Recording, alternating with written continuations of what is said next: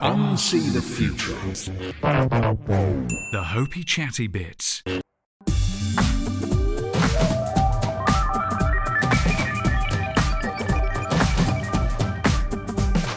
Hello and welcome to Unsee the Future, the Hopey Chatty Bits with me, Timo Peach, in which I meet artists, solar punks, and changemakers, reimagining the stories we think we're in.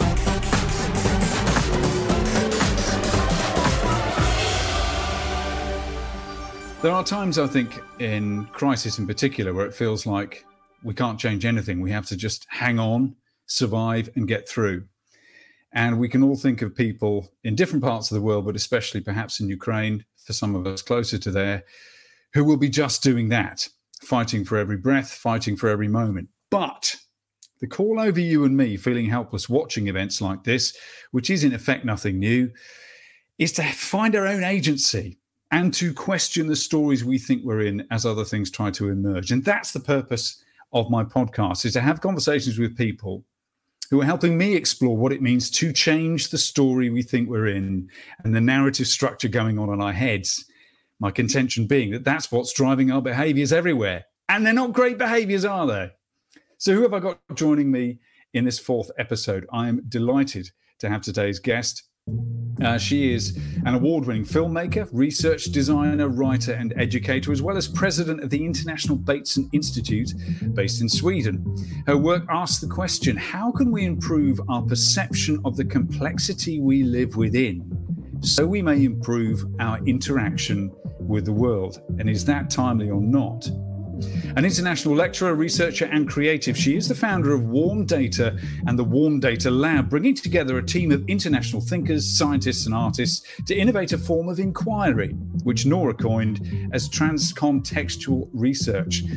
Based on the question, how can we create context in which to study the context? From her first book, Small Arcs of Larger Circles, she has developed a very personal approach to the study of systems and complexity to explore a process she observes as symmathesy, how living entities evolve when interacting with each other in a shared context of learning. Her work brings the fields of biology, cognition, art, anthropology, psychology, and information tech together into a study of the patterns in ecology of living systems. She says great stories, great music, great art, great love, great ideas have tension, incongruity, paradox. This era of change, breakdown, breakthrough is going to require a form of play that allows for epistemological confusion as old ways of perception twist into new presuppositions. And she says, in the fissures where the sharp edges of our fragmentation have cut through the tissue of togetherness, and left it to bleed. The patterns of our perception crave play. She is the intensely interesting and I think rather wonderful Nora Bateson. Nora, welcome to Unsee the Future, the Hopey Chatty Bits. And that was a, a really cut down look at you and your uh, your work and involvement. There's a lot to talk about. I loved it. It was so fun to watch you say all that. yes. I have to live up to it now. I know. I don't mean to put pressure on your shoulders, but you've been thinking and working for a long time into this issue. And we find ourselves in an era of crisis now that um, seems to make it even more relevant. In some ways, nothing's changed. In some ways, a lot has changed. Do you feel your context has changed since you started this work? Mm you know I, I what i feel is that what's happening is that people are beginning to see the complexity more. And thank goodness for that because honestly 15 years ago it, i was pulling my hair out trying to say listen there's this interconnectedness and things are moving in systems and even though systems theory came in in the 50s and 60s and, and prior yeah. to that i mean most indigenous cultures in the world have been using a process of perception that looked at the relationships, okay, that later the systems theorists made into an academic theory and the cyberneticians came in. And but for the last couple of hundred years, all of us who are in this world of um, industry have been trained to actually perceive the world as a kind of a machine. And yes.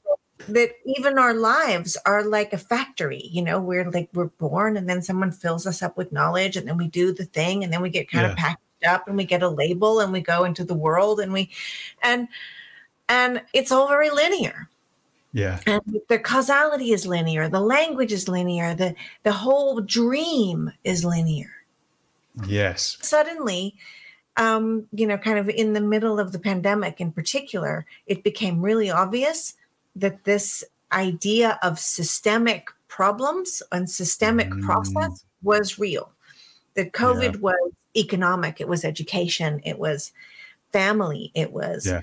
Politics, it was history, it was tech, it was right, it was all these things. It wasn't just the doctors.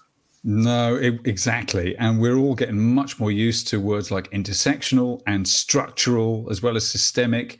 Mm-hmm. Uh, these are becoming everyday words for everyday people. Now, I was thinking of a great way to to start the complexity of, of how you approach this your language is is richly poetic and inspiring. Uh, but richness has to be sat with. And I was wondering where to start because it, you know, right now more than ever, it's a bit of an ask to invite, to ask people to invite chaos, trust, com- trust complexity, and fund systems change. That sounds like a big academic ask, but I wanted to ask you as a way in to tell the lifeboat story. Okay, so the lifeboat story is actually um, a story. It's it's a ethics um, exercise that often gets given to kids or you know it's sometimes in organizations there's a coaching exercise. And the idea is that you need to think through how you would um, make decisions in an emergency situation where you have limits and so the idea is this there's a, a, a, lifeboat, and there's 50 empty seats in the lifeboat, but there's 100 drowning people in the water. And the question is how are you going to choose who gets on the boat? Right. Right. And so then you have to try to figure out, you know, well, what would be the criteria? Who's going to make the criteria? Um, you know, most kids in that moment try immediately to change the rules right? Because human beings don't want to we don't want to leave anybody in the water right? So right. so let's try to change the rules but no no no you can't do that. Don't change the rules. Here's you can't change the rules nora. You can't change the rules of the game. You have to you you, you know come up with your own criteria and the criteria um, become very dark actually I- immediately. It's just this kind of heartbreaking um, way to get a group of people's imaginations in motion um, to be asking questions like, well, this person is a young person. So does that mean that they're more valuable to the future? Or does that mean that since they don't have education and experience, that they're less valuable? There's an old person. They have more experience, but they could get sick. They could be a cost to the society. Are they less valuable or more valuable? Here's a sick person is this person more valuable or less valuable? Or here's you, you, I feel like we should be getting a whiteboard and doing some sort of, I don't know, point system. I wonder if anybody else has done a point system for how people are valued. Yeah. Yeah. And it's horrifying. Hmm. And I, I, have always hated that exercise. Um, because it gets up the questions all going in the wrong direction. And, you know, I mean, honestly, we are in a moment where we are looking at all sorts of crises from economic, yeah. political, cultural, ecological, um, pandemic, etc. And so the need for people to come together and actually explore and imagine how they're going to get through things together, how they're going to find a way through mm. together is so important. And so, you know, the thing with the lifeboat story is that actually it's um, developed by this guy, Garrett Hardin. And yes. um, he's the guy who wrote The Tragedy of the Commons. And, you know, there's quite a bit of, of work that is in everyday ecological um, discourse that has is you know is touched by Hardin seminal ideas and thinking like natural resources like Yeah. population like right and and the thing about Hardin is he was a card carrying eugenicist Yes. right so so eugenics you know in that moment uh, you know in fact the statisticians all of them i'm pretty sure it's all of them um, in that in that moment were part of the eugenics movement It's the sort of zero sum way of divide, dividing down, boiling down what a human being is. It'll be a unit of some kind or other. yeah a unit that uses resources Mm. and that can be measured and you know if you switch the story just the tip just the tiniest little bit and suddenly you see that these are human beings in the water they're not floating numbers. They're human beings. They have hmm. experience. They have they have life. They have dreams. They have language. They have you know ancestors. They have they have all kinds of complexity in them just like you do and just like i do. And you know when we started this conversation whatever it was 5 minutes ago 10 minutes ago what we are discovering right now is what we bring out in each other who am Mm. i when i'm with you timo Yeah. I You know, know- sillier, possibly a little sillier. and and and that's it's not negating of who i am with when i'm with anybody else Yeah. but who i am with you is different and what you and i can dream up together what ideas the way my ideas or language enters your imagination and heart and it's fantastic. It's like this there's this intimate realm of possibility that is not only intimate but infinite. That's and it, this seems to me such a lovely way into your work the idea that who i am with you is d- a different version of me than with other people. And that's like another frag uh, fractal fragment of who i am the kind of uh, the crystal of who i am reflecting a slightly different version of light and if that's our starting point maybe we can come up with whole different solutions to whether it's a problem having 50 people still in the water or not. But the, it also speaks about teamwork, doesn't it? That there's a magic to some mix of humans and a, a dark magic to another where things just don't work, don't flow. and and that's the thing is that i think there's um you know if we were on the boat or in the water we would figure it out we would find a Mm. way you know nature finds a way this is what is the most natural thing is this kind of eh, stochastic improvisation of figuring things out as paths unfold before us we find new ways to to respond Yes. and um, so we would whatever tie our clothes together. We would take turns swimming. We would find stuff that floats. We would what one group of people would come up with would be very different than another group. Yes.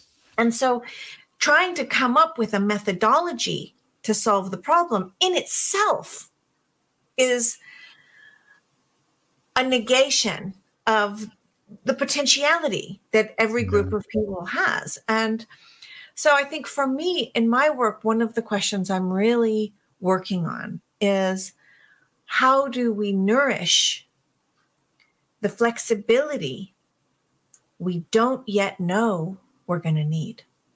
Oh, how can we nourish the flexibility we don't yet know we're going to need? These are these are all your turns of phrase, your idioms and references are, are very warm, poetic, human language, and you simply use the term warm data to describe this more qualitative approach than mm. quantitative.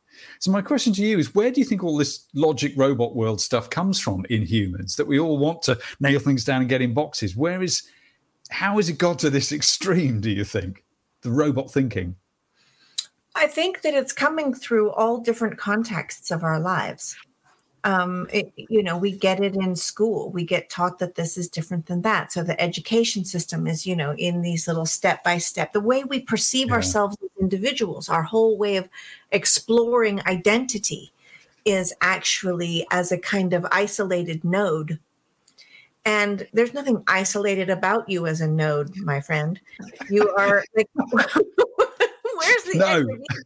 And and so the way, I mean, am am I? Do I end at this skin, or do I extend into the ideas and the ancestry and language and my microbiome and my, you know, who am I? Mm, How do I know where I stop and start and my culture? yeah. stops and starts because there's no stop and start.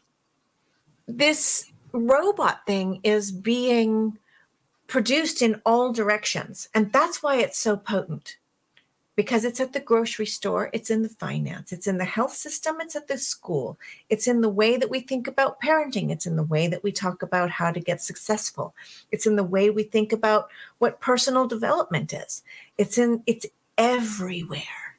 And so when Mm, you get multiple um, impressions of a singular set of patterns, they they start to reinforce each other. Yes. And we're getting this reinforced from every direction to the point where, you know, when I say we have to look at the relational process, you know, Yeah. the, the thing is not the thing.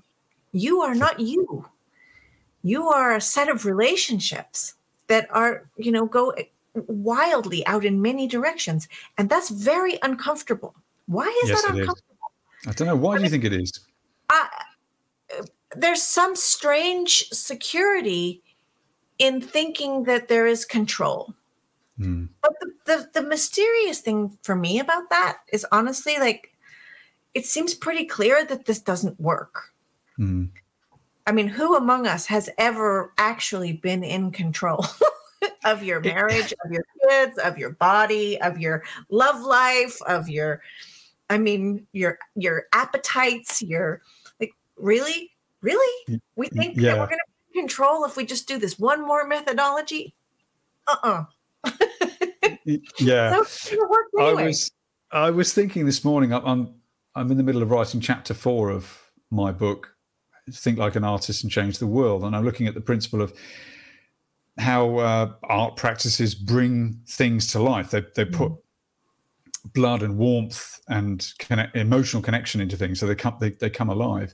But I was looking at um, Edward Hopper's you know dead famous images, but especially the Nighthawks. Uh, from 1942, that beautiful sort of modernist Mhm. captured moment. And although it it it's definitely a seductive image uh, uh, of the people in the diner, two in the morning, Yeah. whatever it is, they seem isolated, and there is a sort of promise of something else coming.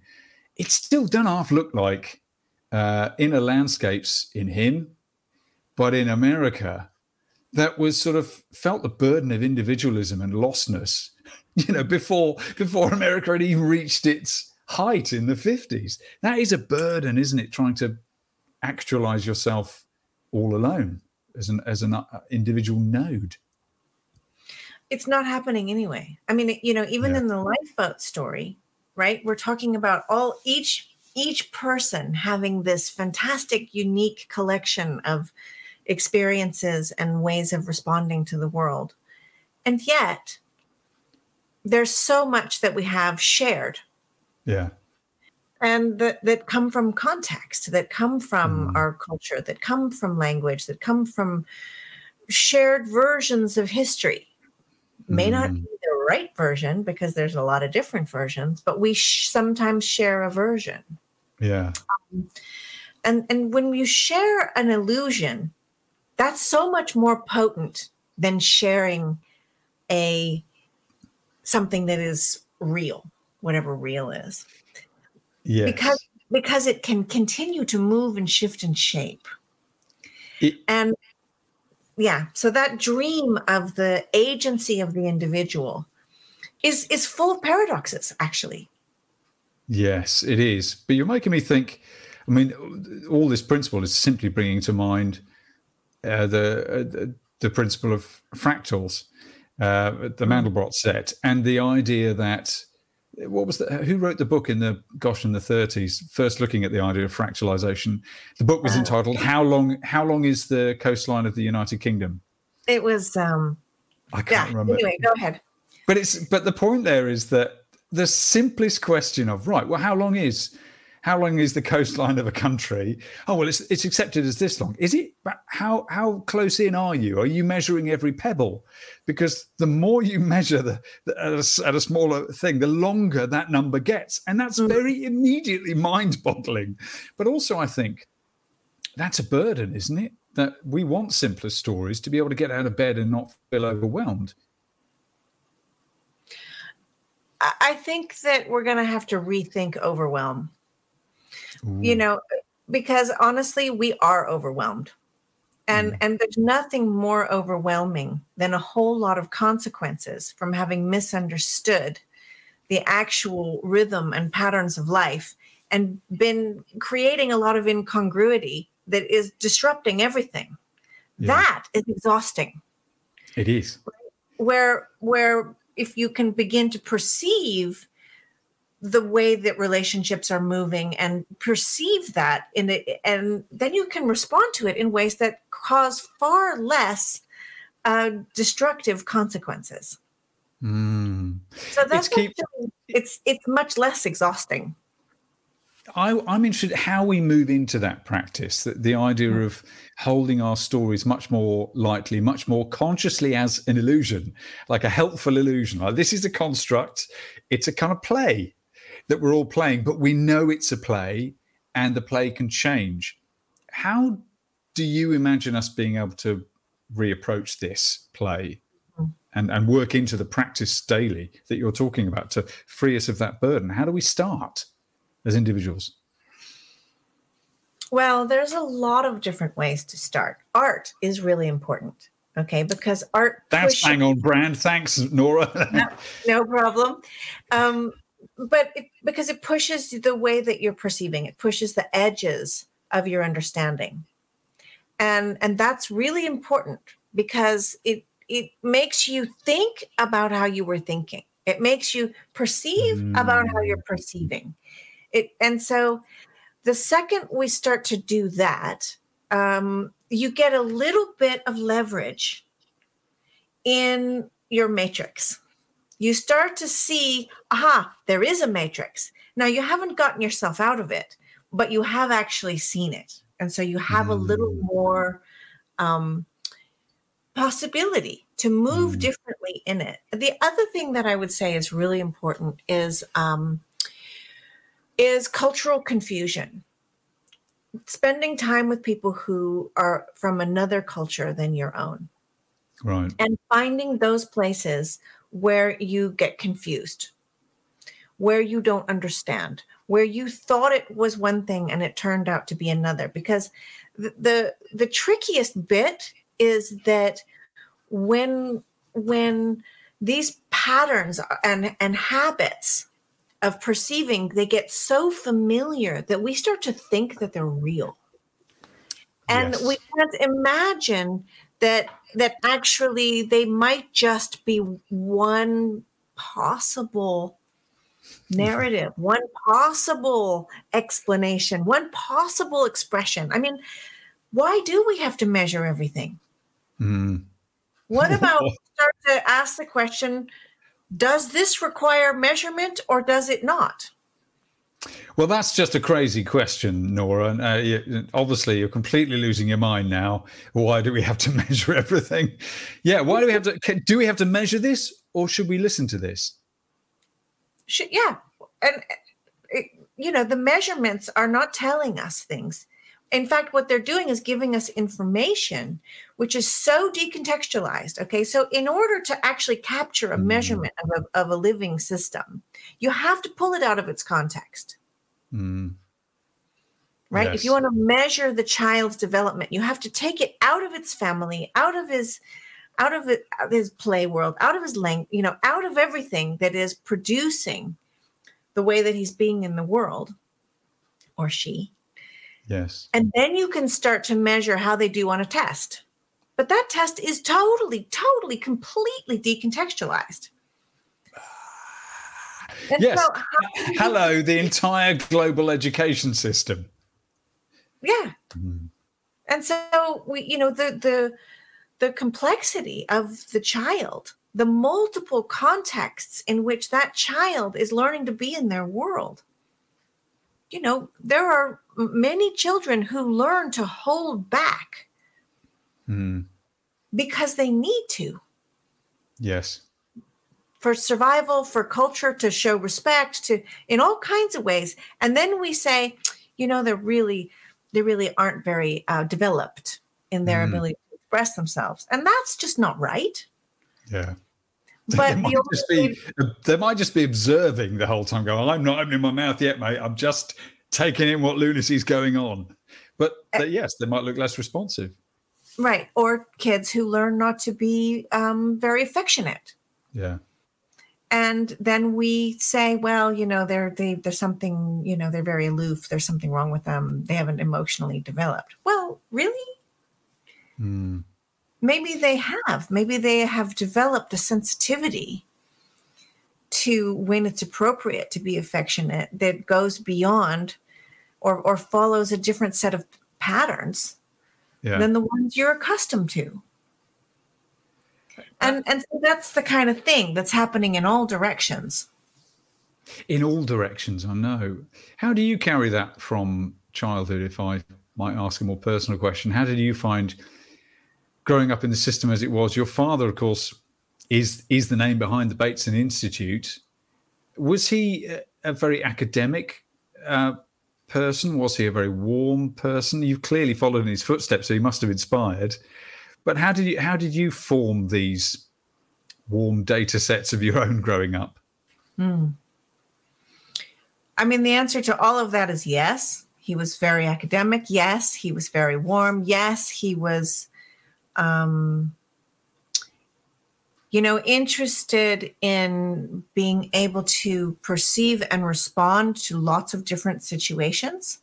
Right. So um, he worked in information technology and psychology. He worked in anthropology. He did lots of different things Mm. um and and uh he because okay and this is where the warmth comes in because if you read my dad's work and you can find your way through the um intellectual language what you will find underneath it is an incredible affection for life.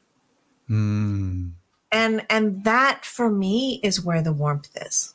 So that you know rage fight be confused have sorrow do whatever we need to do write whatever metaphors be in whatever art form but do it with affection for life.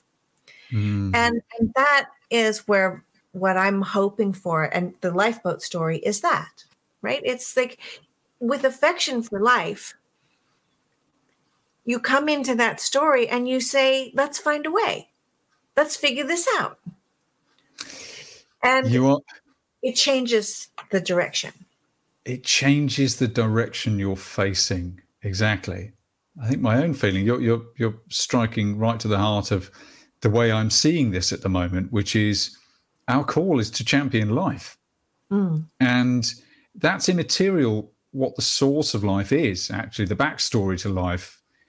In a sense doesn't matter. We can all get around this whether we Mhm. are whatever our belief system our backstory Mhm. it's the fact that we represent the lunacy of, of not of life at all in the universe, but life that can write bad songs in the bedroom and and pull out of itself and go, what? Why am I feeling this? This is incredible, and that's what our bad habits and our inadequate stories are extinguishing. We should be champions of the very existence of life, right? In, in you and me individually, it's your gift, Mm. my gift. and and there's a kind of affection i want to go back to that word affection It's a lovely word. because there's um this great piece that I pulled out of my dad's work recently and posted all over the place, um, where there's a, a, a dialogue between father and daughter. And it's Mm. getting all very like, what's the, you know, it's all impossible. How do you deal with systemic problems, right? Because the problem is everywhere. And how do you get rid of it, right? This machine metaphor is everywhere. how do we get rid of it? And if we can't get rid of it by changing the parts, how do we know what to do? And we do, ah, and the, the child is getting frustrated. And finally, she asks, What's the point? If you can't make it change, what's the point? To which the father replies, If you had ever been in love, you wouldn't ask that question. Yes. And and there it is. Right? So I, having grown up in California, grow very weary of a lot of um, kind of saccharine surface, um, kind of lightweight positivity. It, it kind of bugs mm. me. Um, because it doesn't really have affection for life. Affection for life means that you're ready to get down knee deep in the mud, that you're willing to deal with the blood, the sweat, the tears, yeah. that you're willing to stay up all night in the vomit and be and still have affection for life. Mm. And so I don't I don't readily start throwing love around as something because people often trivialize that. But this notion of um, seeing life through our own experience of love, mm. seeing life, life, a meadow, a, an ocean, a society, your family, life. Yes. Through your own experience of love. And, and the reason that that resonates for me is that it's filled with irrationality. It's filled with with things that are moving in ways you don't know, you don't understand. The pathways that open up are going places you haven't been able to predict or name or discover. And, and that is essentially what evolution is doing. Yes. But right? it's doing it in it's doing it in our consciousness. We don't just reflect evolutionary processes in our bodies. We reflect it in our imaginations. The need for diversity mm. and the way we, we resist it or yes, th- this this whole process you're discussing. So how do we tackle the fear of being okay with the unknown, of surfing all known unknowns and unknown unknowns? You know, I just got to tell you that I got to switch that question around and and reverse it and say, okay, so what actually is safe? Name mm. one thing that's safe. Because staying on the course that we're in boxed into our little ideas of our, you know, node like identities, marching through the world trying to collect material points. This is clearly not safe. Clearly. Yeah. Clearly yeah. not safe. So so what's safe? And yeah. and so for me, go back to the lifeboat story. What's safe? The only thing that I really see that brings something that could be some sort of distant relative to safety is is nourishing that possibility of being able to perceive each other's and our own complexity and responding to that. That is much safer. Mm. You're so making me. Th- we got 8 billion people. Tick tock, tick tock, the time's ticking. Mm. How do we do that? Yes. You're making me think two things there. One is a long cherished belief by me that love is a verb, it's a doing word. Mm-hmm. Um, but I've also been coming to the idea lately that, you know, in a way, oneness, when you boil down subatomic physics and boil down just the common sense of looking at systems on Earth, everything is one man.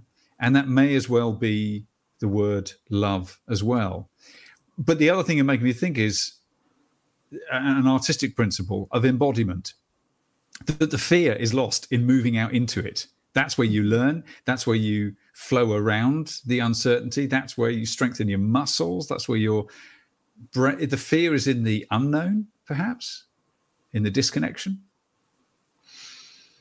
i mean i i'm not really that afraid of fear i think that fear can also be an affection for life so, mm-hmm. um, you know, I, I I think it's okay. I learn a lot from my fear. Yeah. I just don't park myself in it indefinitely.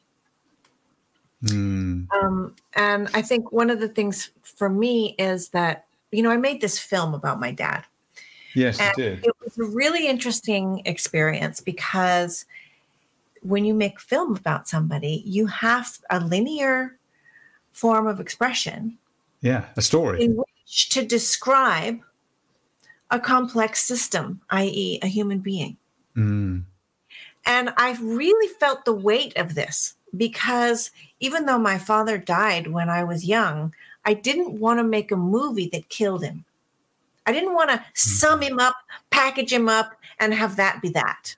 Ooh. Right. I wanted to find a way to describe him that allowed my relationship with him and his ideas to keep growing, and your relationship and whoever else was viewing the film to be in this open ended process that a poem allows you into, where prose shuts you out. Mm.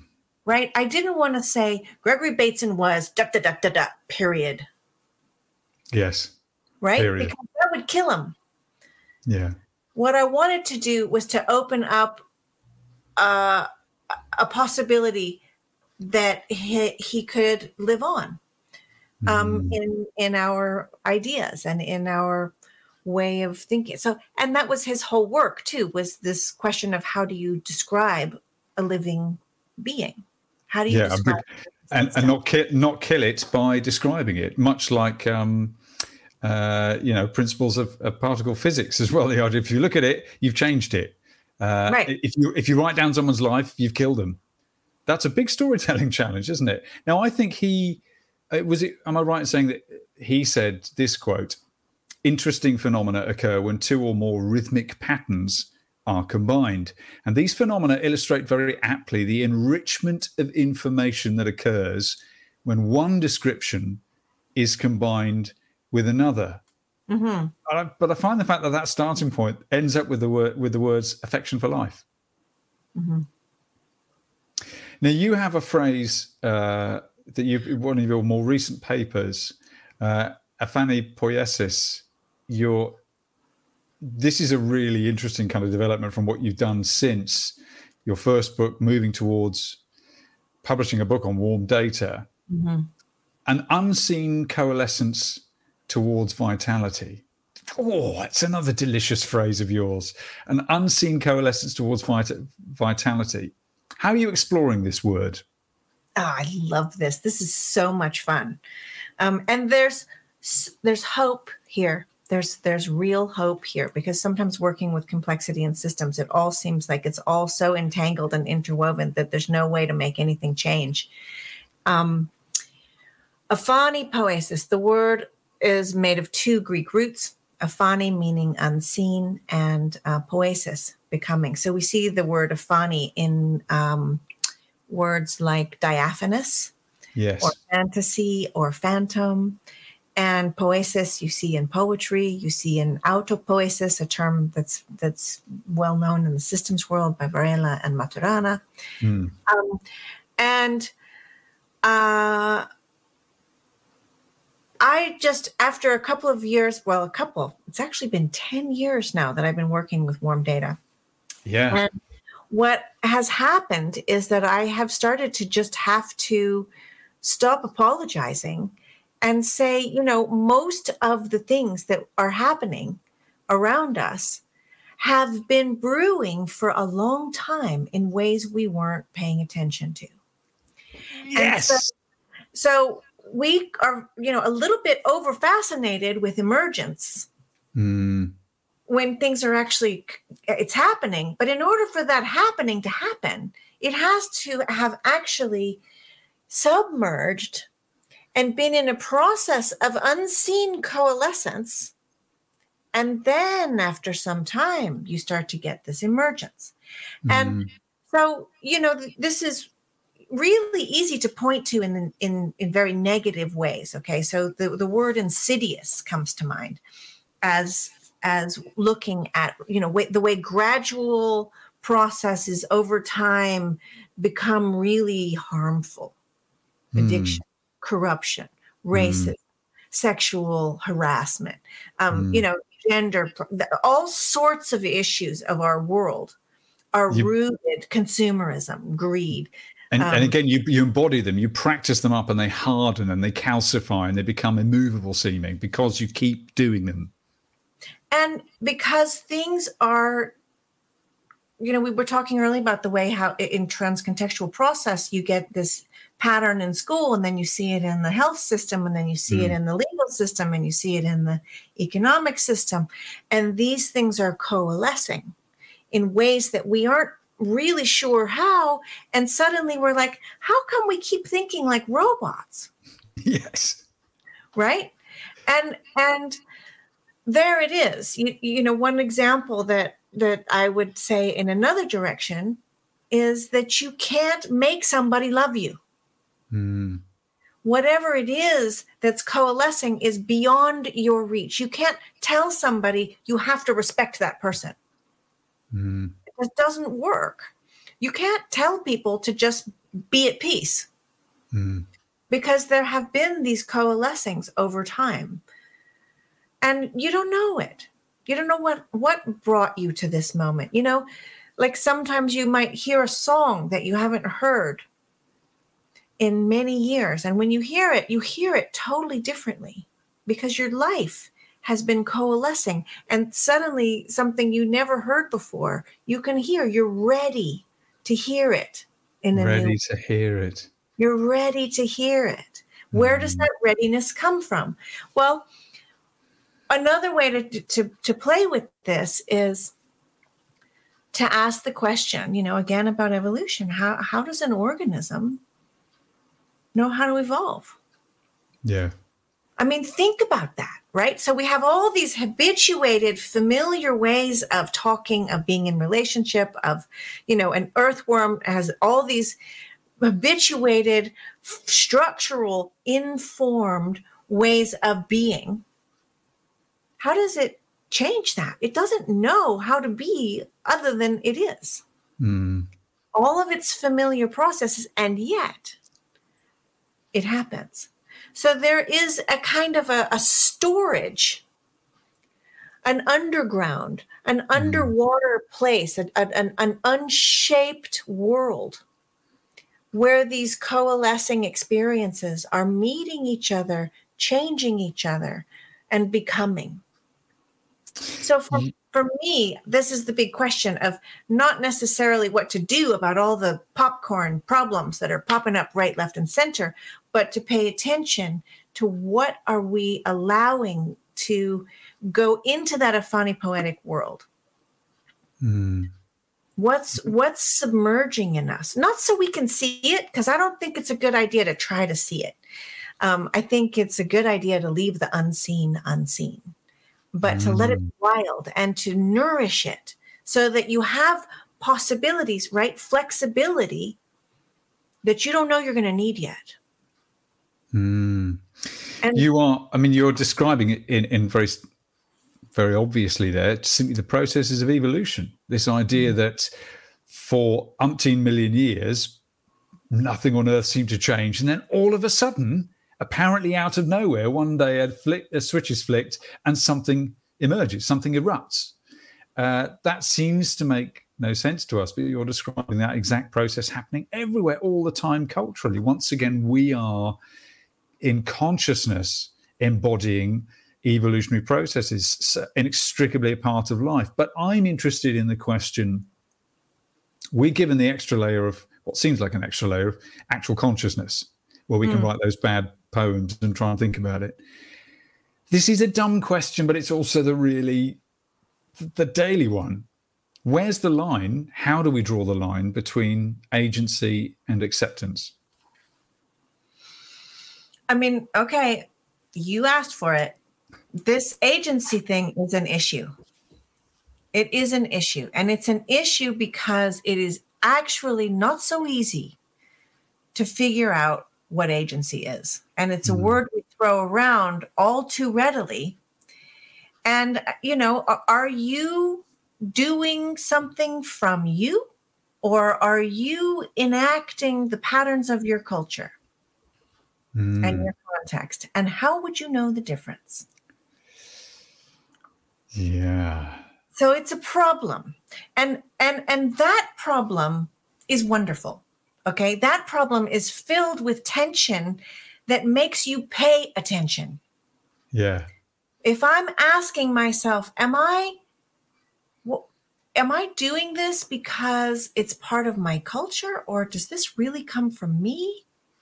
And, you know, even when we talk about imagination, right, we, we're, we have to ask ourselves, where did these ideas come from? Yeah. What are, are the frames of reference? What are the structures that we put together in our minds? What is the soil in which this sprout came from? Mm. This seed sprouted. And, and so we we have the danger of actually having our own imaginations continue to sprout ideas that go back into the mechanistic metaphor because that's the soil we're brewing them in that's our, the way our language expresses yeah and, and so so what i want to do is not be a downer here but actually to say the exciting thing is to pay attention to it and to start asking yourself is this you know is this language that i'm using is this word bringing with it mm-hmm. ideas that i really want to to bring into this and yeah. and that's why sometimes i feel like i need to make up new words because i yeah. don't want to bring the other words with me and mm-hmm. and so i think what i would like to think about is you know, when you are in a situation, you're in the kitchen with your kids and your kids aren't doing the dishes and you're the parent. Okay? I'm speaking from my own experience. yes. I'm in the kitchen and I'm the parent. Okay? Let's let's let's rephrase that. And I feel like there's all this cultural weight on me that says as a good parent, I need to teach my children to do the dishes because they need to pull their weight and da, da, da, da, da, da, but they're not doing the dishes. They're on their phones. They're totally atomizing into their little individual nodes because they're also learning to be individual nodes mm-hmm. and that they should have an identity that's a particular individual node. And and here we are in our kitchen and we're all dealing with all these cultural swarms of scripts and they're just tangling us all up. And right some, there in the kitchen, right, right there by the pile of dirty dishes. That's what's going on in and around and through you. Right. That's what's happening. Every one of us. And so it's that moment of just taking that quick step back and, and taking a look. There it is. Here mm. we all are dealing with all these cultural scripts and teleprompters and ideas of what's good, what's bad, what we should, what we shouldn't, how to be successful, how to get out of it, how to be manipulative, how to be clever, how to be loved, right? And it's all in there. And somehow we also have to get the dishes done. Yeah. And so then I'm faced with this moment of like, what, how is my contribution into this scene is like a it's like a it's like some i'm putting something into an ecology of communication. What am i going to put in there mm. that allows it to grow in another way? What am i going to what's in the tone of my voice? What's in the choice of my words? What's in the gesture of my being? What's in the resonance of my emotions as I mm. say something to my kids that says, What is the logos that you are bringing? Yeah. What, what are you, what potion are you dripping into the soup? yes. You know? Yes. And there's and, long been there's long been a romance, I think, that is a, a, reassuring, often in science fiction, of coming back to the idiosyncrasies of humans and mm. the domestic silliness of ordinary people. It's there in in Tolkien. The hobbits are the most you know domestic, silly, provincial creatures, and you know, when, at the end the, the king of the whole realm says, You kneel to no man, crikey, gets me there. That is a romantic view, but it reminds us of being grounded with those big, hairy feet, doesn't it? To be grounded to mm. the soil in our heads in the clouds, trying to work out the, the complexity, yet our feet must be grounded in the soil. Does that is there something in that when you're feeding the chickens, when you're despairing at the kids not doing the washing up? Is that is is that how you cope with the two? Is it just remembering I'm connected to both those scales? And I think for me, I'm also in, a, I, you know, that for me, that moment is an invitation to be in affection of life. Here we all are. And what are we going to do together? How are we going to figure this out? Because I don't want my kids to grow up feeling humiliated by me because I told them that they didn't do the dishes when they should and they don't help for the way they ought to and, and they're so selfish and then you know there's a thousand scripts thousands of them about yes. not doing the dishes so how do I break from that mm. in a hmm. way that is also not a methodology I'm not going to drop a methodology here if you're wondering how to get your kids to do the dishes I'm just going to say this pay attention to the complexity and play in it be in it love in it if you're afraid, be afraid in it. If you're angry, be angry in it, but be in it. And and that's where whatever the response is, it's going to come. And and your kids are paying attention. So I have this great story about my son and and I asked him to take out the trash. He was about 12. This is so on point. And I was like, you know, Trevor, you know, be sure it'd be nice if you took out the trash sometime, you know. Ooh, the things that you find coming out of your mouth. They just come out, yes. oh, it's dreadful. And and um and Trevor looks at me, all right, and he smiles and he goes, All right, mom, I'll be happy to take out the trash, but can you give me like a half an hour to forget it with your idea? your kid is smart. Did you just you give see, him a round of applause?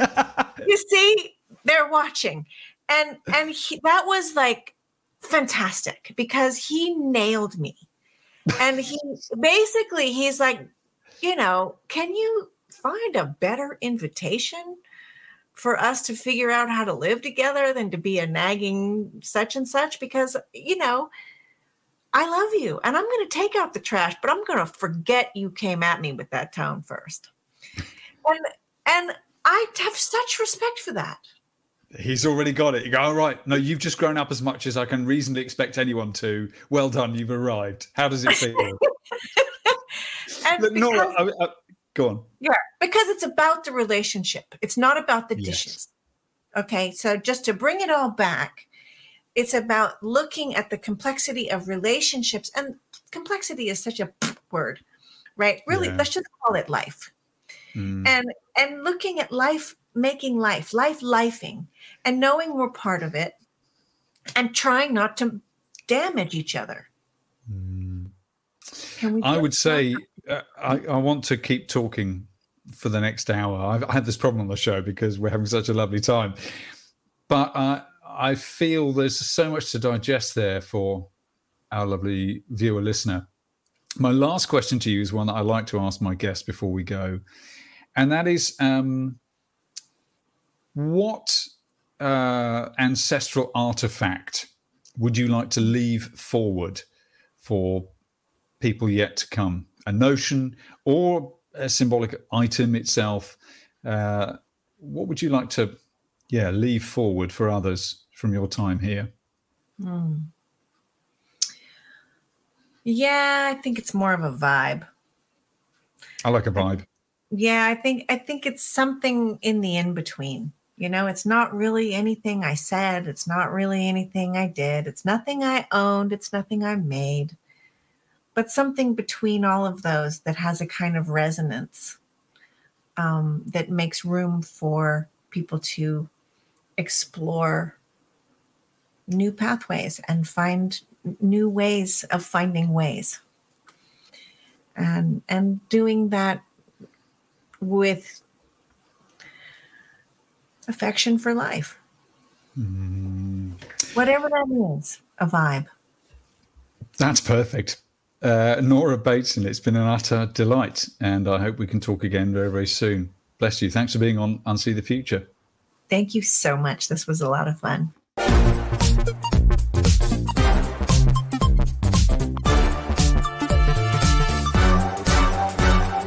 Unsee the Future. Were you taking notes? I shall put notes as I always try to do uh, in the full page of this over at unseethefuture.com. A huge thank you to Nora Bateson for taking time out of the complexity of ordinary life, feeding chickens, feeding the family, and dealing with such big issues in all our many layers of reality at the moment that we're all sharing. Uh, you can find out more about Nora at uh, the Bateson Institute. I'll put all the links below as well. And uh, I really thank you for spending time with this.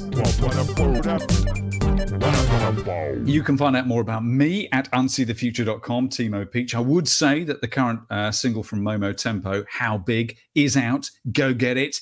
It resonates weirdly with everything that's happening at the moment. And in these times of conflict, I'm hoping you're finding the beginnings of some practices and tools to reframe the story you think we're in. Because this is how we do it. We do it together and we live into each moment, each relational moment, listening in and responding to the listening, having the courage to not try and figure it all out in one dump, like learning how to fly a Huey, downloading it, and now I know Kung Fu. It's not like that. You are weaving a thread, as Rena said last week, uh, so thank you for weaving your thread around this and for sharing it wherever you can. Unseethefuture.com, you'll find all the back episodes of the Hopey Chatty Bits. There you will also find my book, How to Think Like an Artist and Change the World, which I'm publishing each week at the moment with this first series of the Hopey Chatty Bits. Go and find it, see what you make about all those nine practices of artists that I think can help all of us, whatever we label ourselves, however creative you think you are. Um, find the courage to in, be involved with more with less fear in the times we find ourselves in though they appear fearsome and unknowable. You sausage have a part in it as much as i do. Thank you and i'll see you next time on the hopey chatty bits.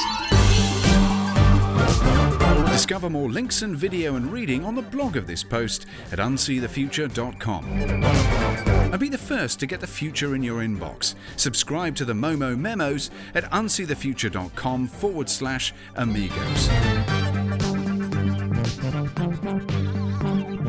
Listen, read, ponder, and share. Do. Unsee the Future is a Momo Tempo production. Obviously.